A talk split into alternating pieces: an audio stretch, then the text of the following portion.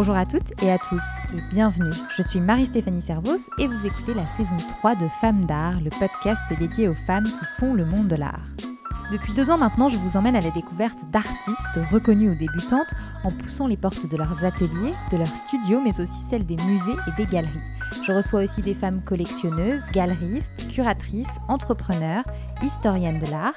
Ces femmes me parlent de leur parcours, de leur rapport à l'art, des artistes qu'elles admirent, de création, d'inspiration et de leur vision du monde de l'art aujourd'hui. Mon objectif avec ce podcast, c'est de vous permettre à vous, auditeurs et auditrices, de plonger dans la création à travers celles qui l'incarnent, celles qui la soutiennent et celles qui l'écrivent. Je vous donne aussi rendez-vous tous les jours sur Instagram où je partage le travail de mes invités. Femmes d'art, c'est parti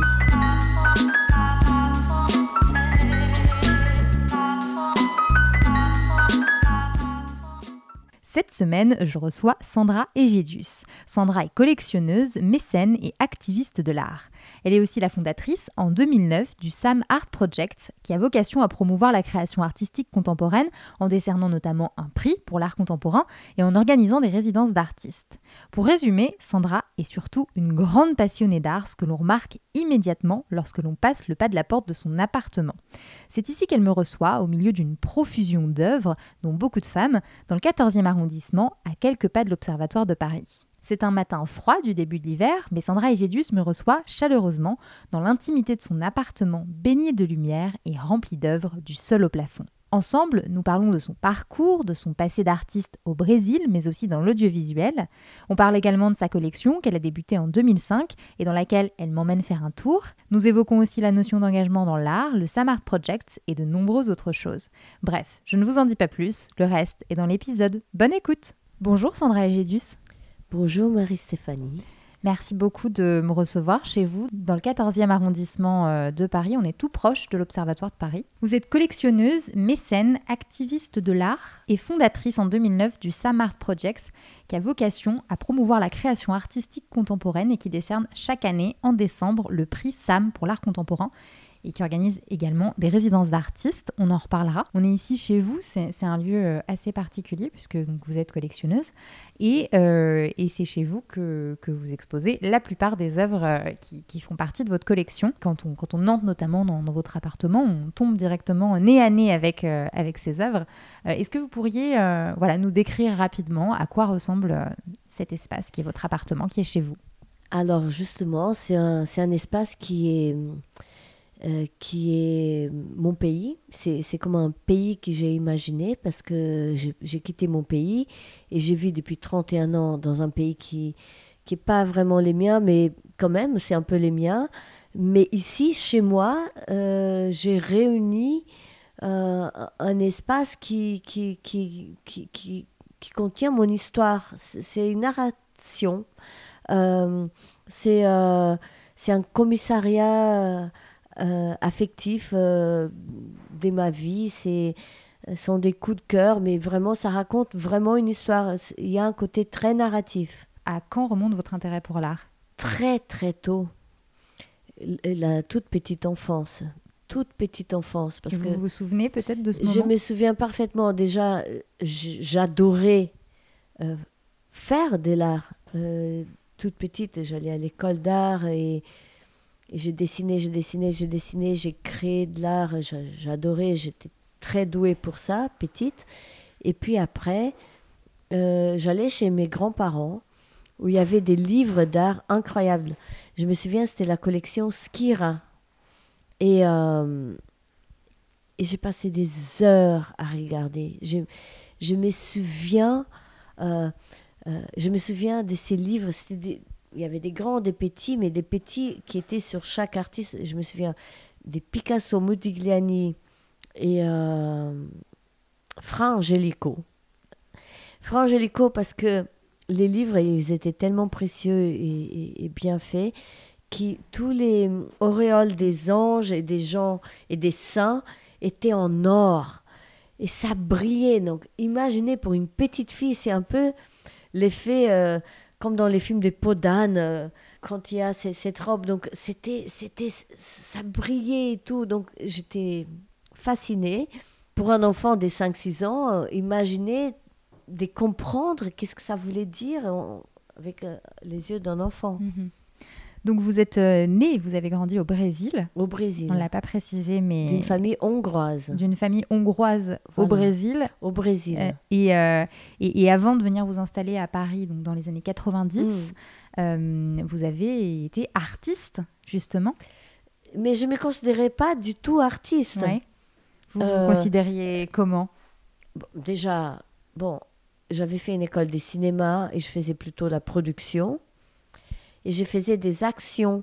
Mais ça n'avait pas de nom à l'époque. On faisait ça parce qu'on faisait ça. On ne se donnait pas un, un label ou, ou- ou- ou un titre. On, on faisait ça parce que c'était naturel. On, on faisait des performances, on faisait des interventions urbaines, on faisait plein de choses. Mais on, déjà, on vivait pas de ça. Et c'était pas un, un but de, de suivre une carrière artistique. C'était vraiment euh, des commandos. euh, C'était plus du militantisme que de l'art, vous diriez? Peut-être. hein, euh, je voyais pas ça comme, comme euh, artistique. Mais on, on allait, on, on allait intervenir sur le mobilier urbain à São Paulo. On voyait un truc qu'on transformait en autre chose. On a fait beaucoup d'interventions très intéressantes. Mhm. Aujourd'hui, avec les reculs, j'ai dit waouh, on faisait des choses vraiment intéressantes. Et c'était quoi l'objectif? C'était changer les regards des gens, c'était réveiller les gens, euh, proposer quelque chose d'absurde sur, sur euh, un objet qu'ils voyaient tous les jours et qu'ils voyaient même plus. Et, et- et une fois qu'on faisait cette intervention, ça allait les réveiller euh, sur ça. Mais aujourd'hui, je comprends que c'était euh, vraiment de l'art, ce qu'on Mhm. faisait. Mais à l'époque, on ne savait pas donner. On était trop jeunes pour comprendre ce qu'on faisait. Et c'était hum, une façon de secouer les gens. Mhm. Mais l'art, c'est ça. hein. C'est ça, votre votre définition de l'art? L'art, euh, c'est pour moi aussi pour, pour euh, ouvrir les regards, parfois sortir des zones de confort. euh, c'est très important. Mhm. C'est ce que vous recherchez aussi euh, chez les artistes, euh, les artistes que vous collectionnez, et puis on en reparlera, mais euh, les artistes que vous soutenez avec vos différentes activités? Alors, c'est c'est très différent la partie privée et la partie SAM. Parce que la partie SAM, c'est pas moi qui choisis les artistes, j'ai un comité et nous décidons ensemble. Parfois, c'est l'artiste que j'ai choisi, parfois pas. Et je me plie à cette décision parce que si je m'entoure des gens que j'admire énormément, c'est pas pour imposer euh, ma volonté, c'est pour les écouter surtout et apprendre avec eux. Par contre, ici, dans ma collection privée, c'est autre chose. Et oui, il y a des choses qui me sortent de ma zone de confort et qui me poussent euh, au questionnement perpétuel et j'aime ça. Alors, vous êtes arrivé à Paris, je le disais, dans les années 90. Qu'est-ce qui vous a euh, amené à quitter le Brésil et qu'est-ce qui vous a amené particulièrement ici, à Paris?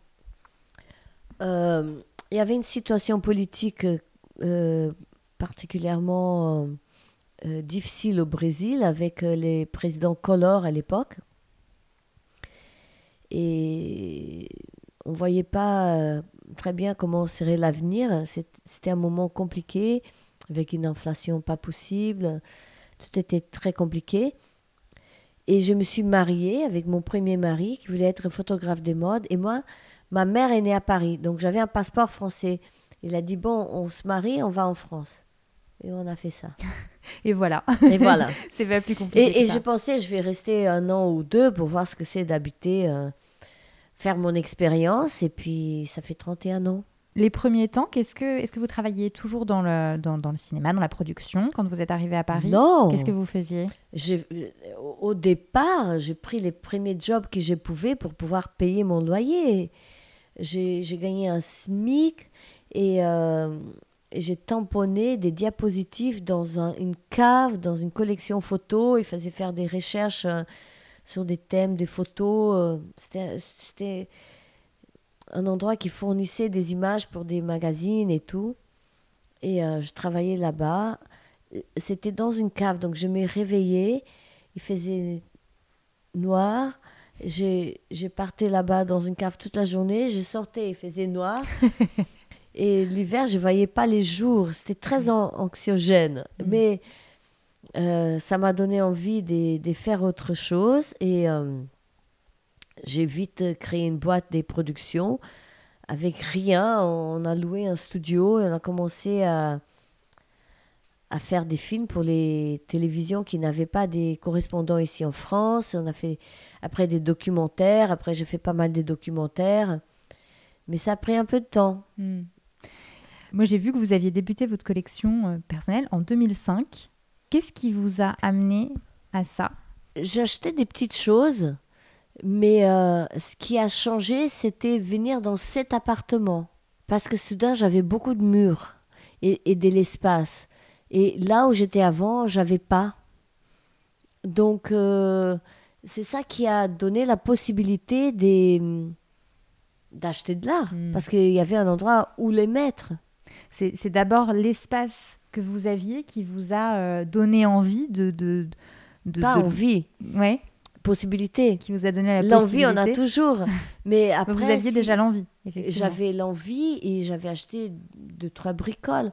Mais si on sait pas, si on, si on vit, je, je vivais dans un appartement, années 70, pas très loin d'ici, où euh, c'était beaucoup de baies vitrées, très peu de murs, mais Mm. très peu de murs.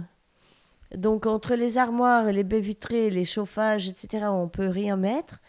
Il n'y avait pas d'espace. Soudain, avec mon troisième enfant, on, on était à l'étroit dans cet appartement. On, on est venu habiter ici.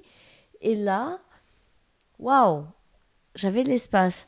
Mais maintenant, j'ai moins d'espace parce que si vous vous baladez chez moi, vous allez voir que moi, je vois une pièce comme un cube et tout est mur. Donc les, les plafonds, c'est un mur.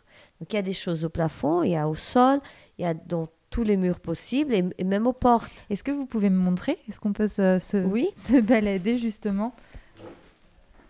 Alors, on peut se balader. On, on verra que j'utilise n'importe quelle superficie comme Les support. portes, Donc le plafond. là, là c'est c'est un plafond, il y a une projection euh, de ces ciels. Là, c'est les moments où, où tout s'aligne et ça, ça fait un ciel parfait. Maintenant, il va se séparer et euh, les films va, va continuer. C'est une œuvre de qui?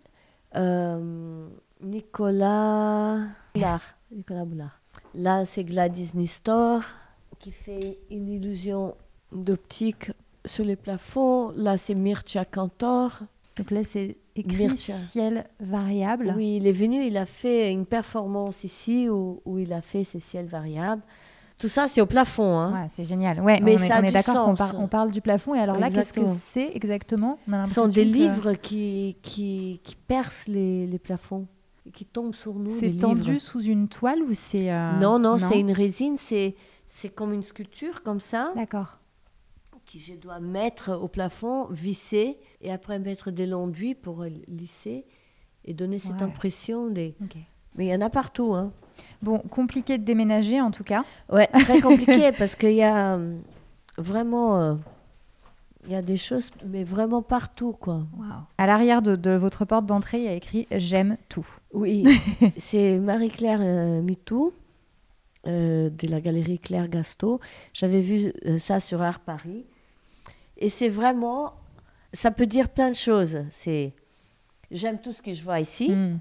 Et quand je sors, c'est mon constat, parce que c'est la sortie. Ou c'est juste que j'aime tout a priori.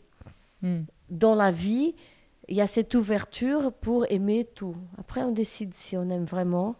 Mais au départ, Est-ce que ça s'appellerait pas la curiosité? Oui, oui, oui, oui, oui, oui, oui, oui. Et j'ai vu que vous aviez une, une très grande œuvre de Kubra Khademi aussi. Oui, j'en ai deux. J'ai une Deux. en haut et j'ai celle-là. J'aime beaucoup cet artiste. Là, c'est Bianca Bondi. Euh, Il y a Mhm. une nouvelle œuvre d'elle qui arrive bientôt, ok. de la nouvelle exposition. J'ai acheté une très belle œuvre. Voilà, donc ça, c'est une fontaine, en fait. Et on- une fontaine qu'on peut jeter une pièce.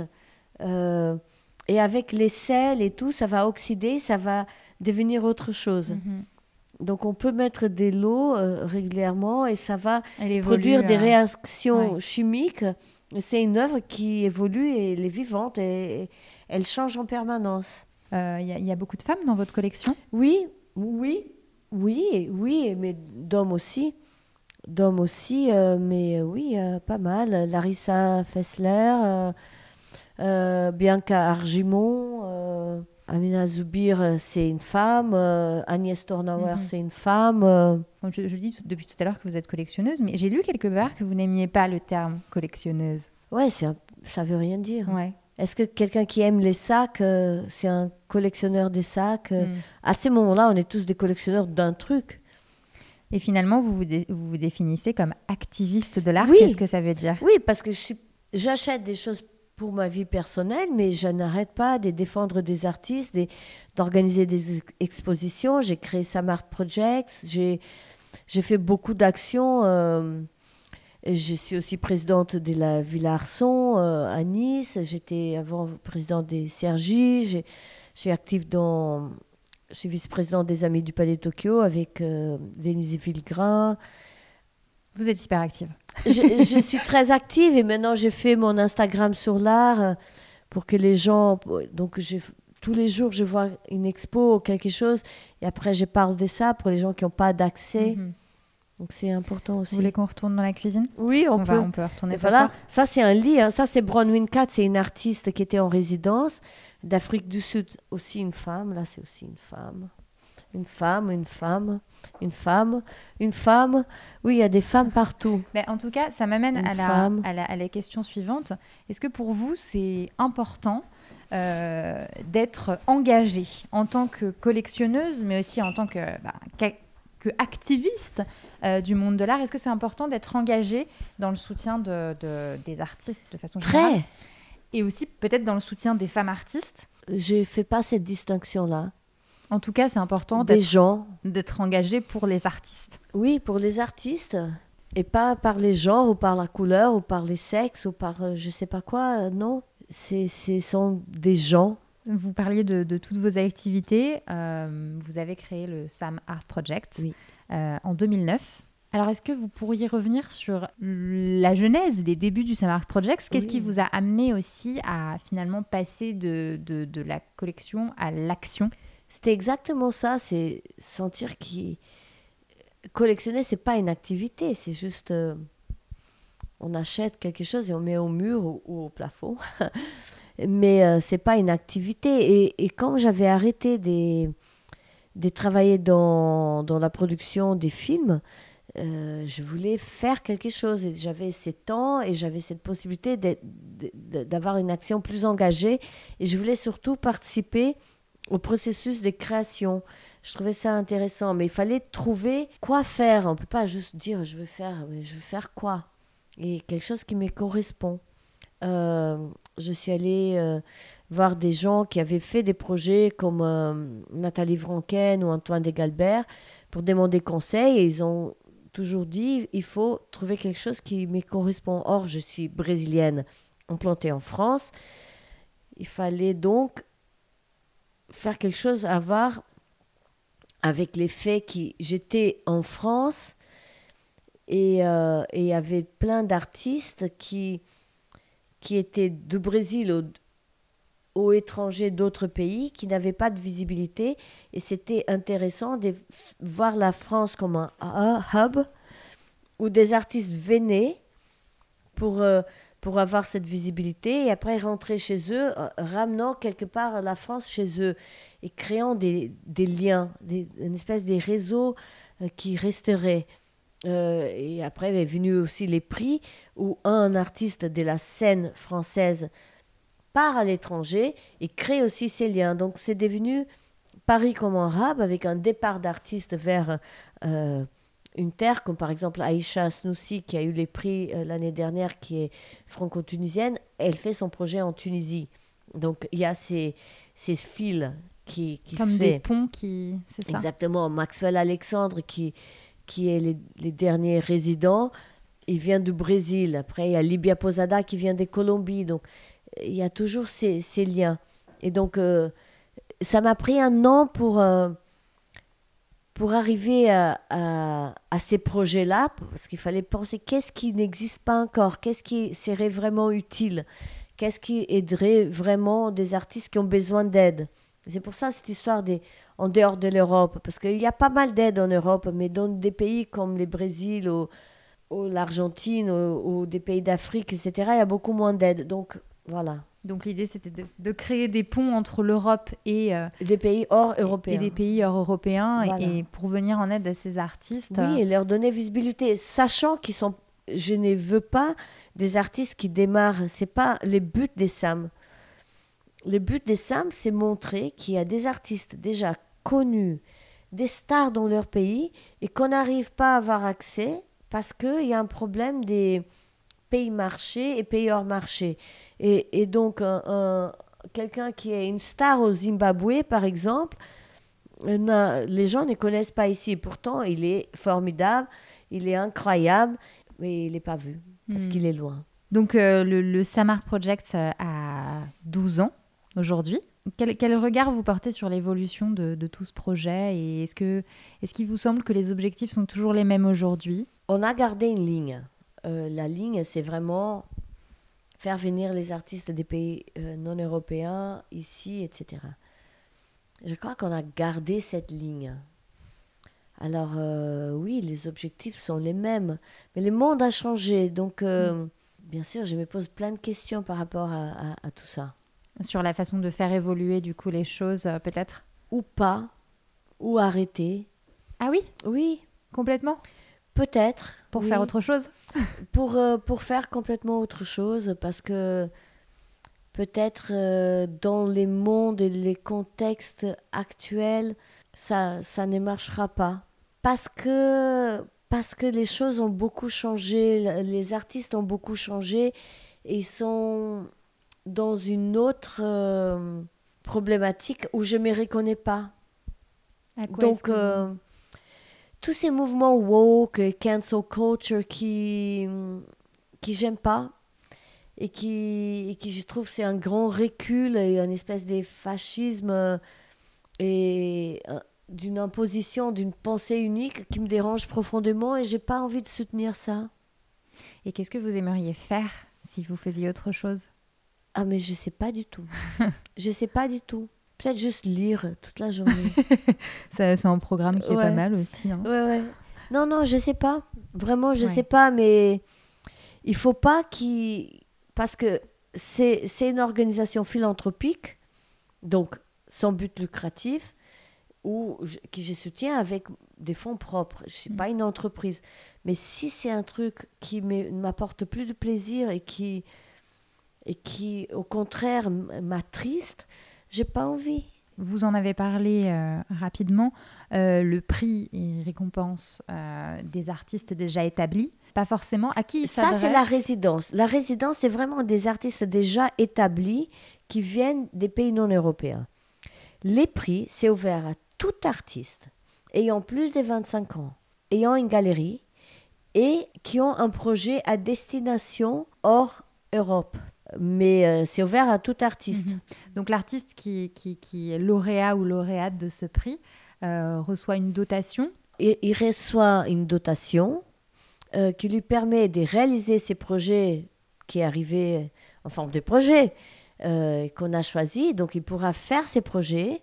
Il a à peu près un an pour les faire et après ces projets, il reçoit aussi une exposition qu'on produit avec les Palais de Tokyo qui permet de, de donner visibilité au projet. C'est très important. Mhm. Quel artiste rêveriez-vous d'avoir bientôt chez vous? Ah, ok. Dans, dans les rêves qui je peux je pourrais pas parce que c'est trop cher maintenant, mais euh, j'adore Tracy Emin. Euh, mais elle est tellement confirmée, les œuvres sont tellement chères que je je vais pas la voir. Ça reste votre rêve. ça reste un rêve. euh, j'adore, j'adore euh, ce qu'elle dit sur, euh, sur l'amour, sur les gens, sur la, la relation entre, entre les hommes et les femmes, qui pourrait être les femmes et les femmes ou les hommes et les hommes, mais relation amoureuse. Euh, donc j'aime beaucoup euh, Mm. ce qu'elle fait. Il y a une œuvre de Marina Abramovic, très ancienne, où elle est avec Oulai. Et c'est Oulai, il tend un, un, un, Un arc. un arc avec une flèche, mais vraiment qui est pointé vers les cœurs des Marina. Et pour moi, cette œuvre, qui est déjà trop chère et pr- pratiquement indisponible, résume ce qui est l'amour et la relation homme-femme. Parce que il y a cette femme qui fait totalement confiance à cet homme qui peut la tuer. Parce qu'il suffit qu'il lâche euh, l'arc et la flèche va s'enfoncer, va la tuer. Mais elle se met en position de danger. Donc il y a ces côtés des prises des risques qui je trouve magnifiques et nécessaires et qui, et qui, et, qui j'adore. J'adore cette prise des risques. D'ailleurs, oui, la prise des risques est nécessaire partout, tout le temps. Hmm.